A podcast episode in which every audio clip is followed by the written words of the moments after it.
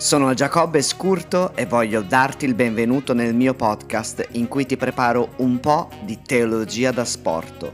Qui troverai qualcosa di genuino da gustare dove, quando e con chi vorrai.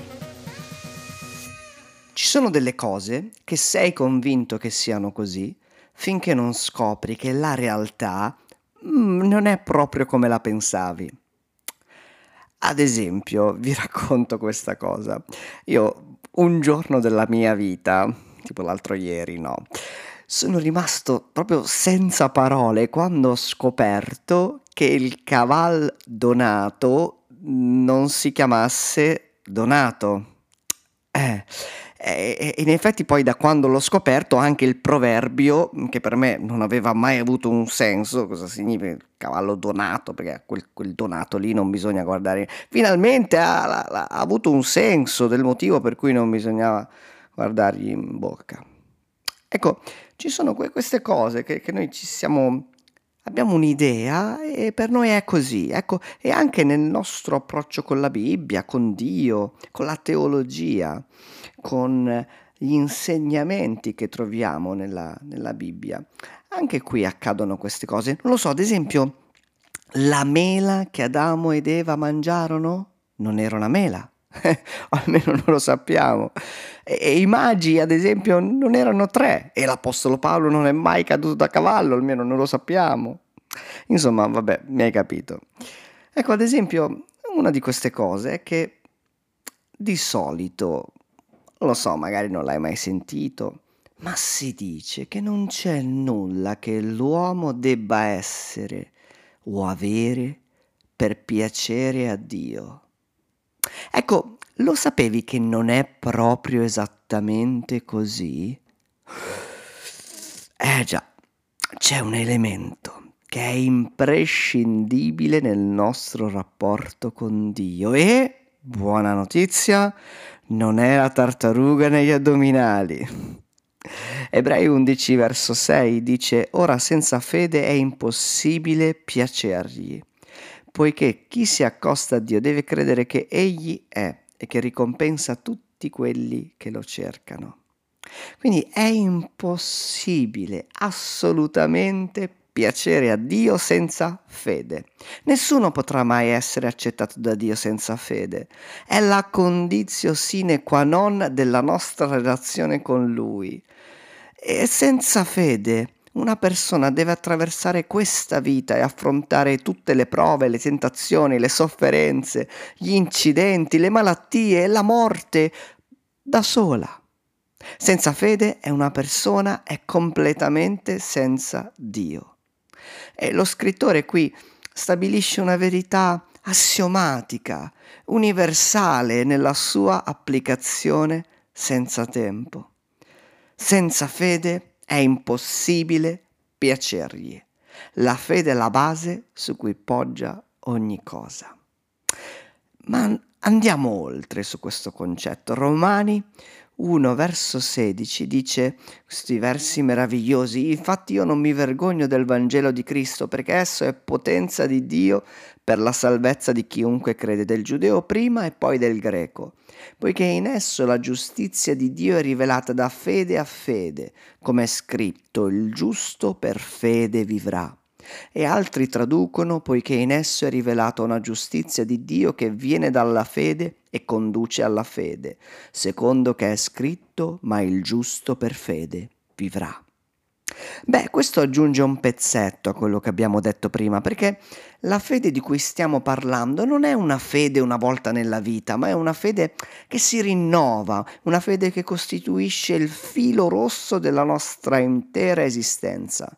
Siamo chiamati a vivere ogni giorno per fede. Bello. Bellissimo, questa è veramente una puntata straordinaria, vivere per fede, andare di fede in fede, potrei anche finire qui. Ma c'è un problema.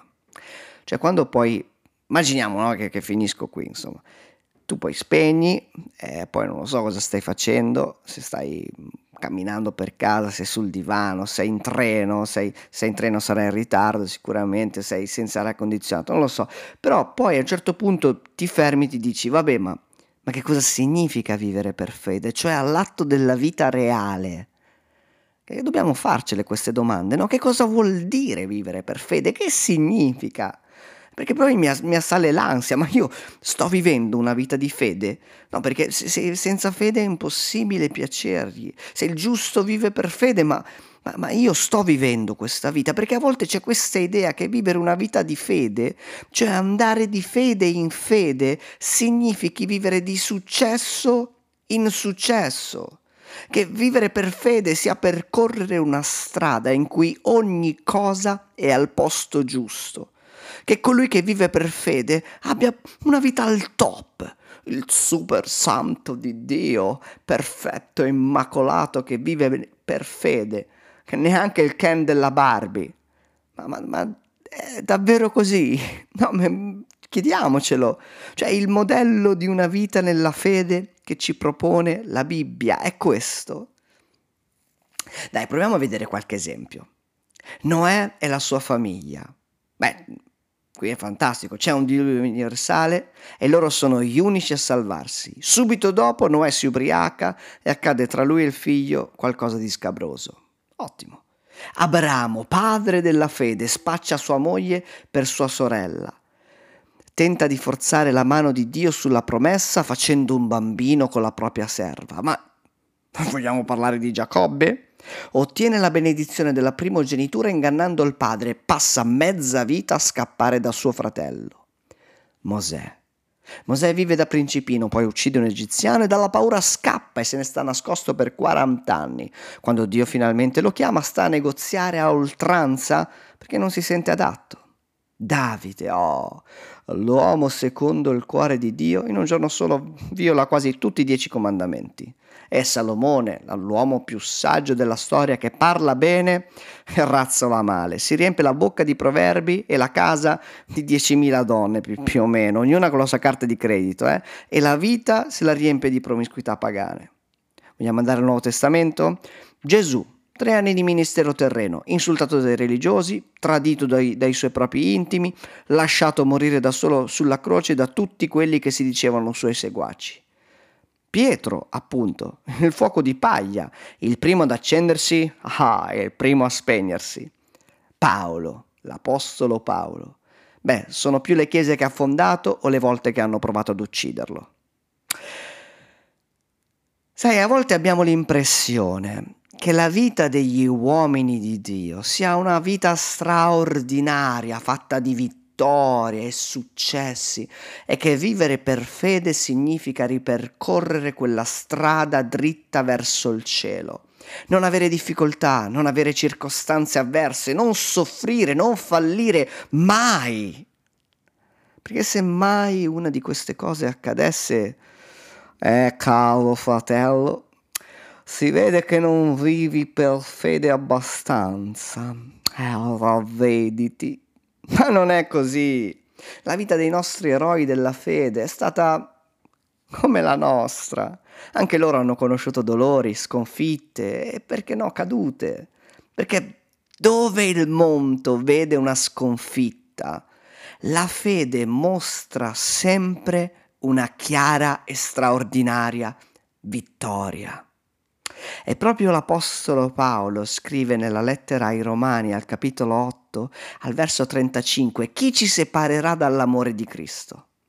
Sarà forse la tribolazione? l'angoscia, la persecuzione, la fame, la nudità, il pericolo, la spada, tutte cose che lui aveva sperimentato, ma conclude questo, quest, questa, questa domanda dicendo al verso 37, ma perché in tutte queste cose noi siamo più che vincitori, in virtù proprio di colui che ci ha amato. Ascolta bene non c'è alcuna circostanza, nessuna situazione, nessun evento che possa indurre Cristo ad allontanarsi da noi. Non c'è assolutamente nulla, non importa quanto oscuro o deprimente, non importa quanto severo, che possa separarti dall'amore di Cristo. Le circostanze avverse non sono la prova che Dio non ti ama, perché Dio ti ama indipendentemente da ogni cosa. Anzi, l'Apostolo Paolo può dire che è proprio in, all'interno, in mezzo, dentro queste circostanze oscure e avverse, che noi siamo più che vincitori in virtù di Cristo che ci ha amati.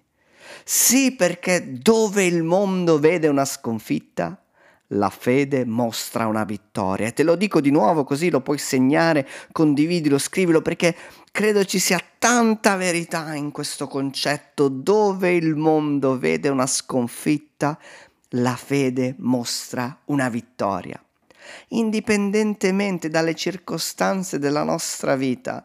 Cristo ci accompagna attraverso tutto, rafforzandoci e incoraggiandoci. Lui è quel pastore che viene con noi nella valle dell'ombra e della morte. Non si ferma a guardarci da lontano per vedere come ce la caviamo. No, no, no, lui è lì con noi, ci ama e si prenderà cura di noi per renderci sempre più che vincitori. Ora voglio raccontare una cosa tratta proprio dalla nostra esperienza. Nell'anno in cui siamo diventati pastori, nel 2014, abbiamo avuto anche il nostro primo figlio, Nathan. Credevamo che fosse una di quelle storie di successo da raccontare, il giusto che vive per fede. Pastori e genitori lo stesso anno. Sin da subito però la gravidanza è stata molto problematica e i medici ritenevano che il bambino potesse essere malato. Abbiamo comunque continuato a pregare e ad avere fede che Dio avrebbe operato in modo soprannaturale per il bene di nostro figlio. Anzi, eravamo certi che questo sarebbe stato il miracolo della fede con cui Dio avrebbe celebrato il nostro ingresso nel ministero. Il 5 giugno con un cesareo d'urgenza abbiamo fatto nascere Nathan, tre mesi prima della scadenza. La sua vita qui con noi, prima di tornare con il Signore, è durata meno di un giorno a causa delle limitate capacità respiratorie. Abbiamo scoperto poco dopo che era affetto da una sindrome molto rara chiamata di Noonan. Eravamo straziati. Non era certo questa la storia di vittoria che volevamo raccontare e celebrare per la nostra ordinazione pastorale che era prevista ad ottobre. Questa era una storia di dolore, di sofferenza e di morte. Ma dove il mondo vede una sconfitta, la fede mostra una vittoria. Ti dico la verità, non siamo usciti vincitori da quel nostro dolore, ma più che vincitori. Abbiamo scritto un libro, Il mio primo giorno, che ha venduto qualche migliaio di copie. Abbiamo parlato con centinaia di genitori che, che ci hanno scritti dopo aver letto il libro e che hanno vissuto un'esperienza simile. Li abbiamo esortati a confidare in quel Dio che ama e che consola anche e soprattutto quando le cose nella nostra vita ci appaiono profondamente buie. Le nostre ferite si sono nel tempo rimarginate, siamo stati benedetti con la vita dei nostri bambini, Noah ed Emily. Avremmo potuto affondare, eppure abbiamo preso il volo. Questo ci ha reso realmente più che vincitori in Cristo Gesù. Sai, io lo so, a volte vorremmo una vita in cui tutto funziona, in cui ogni cosa per cui preghiamo la riceviamo, in cui ogni decisione che prendiamo è quella giusta, in cui al lavoro passiamo da successo in successo, in cui tutto quello che facciamo funziona e non ci accade mai nulla di negativo, in cui nostra moglie, nostro marito e, e, e i nostri figli, oh, è tutto meraviglioso, straordinario. Ma presto ci scontriamo con la realtà dei fatti questo tipo di vita non esiste su questa terra almeno. Ed è quando facciamo questa scoperta che il Signore ci mostra la via.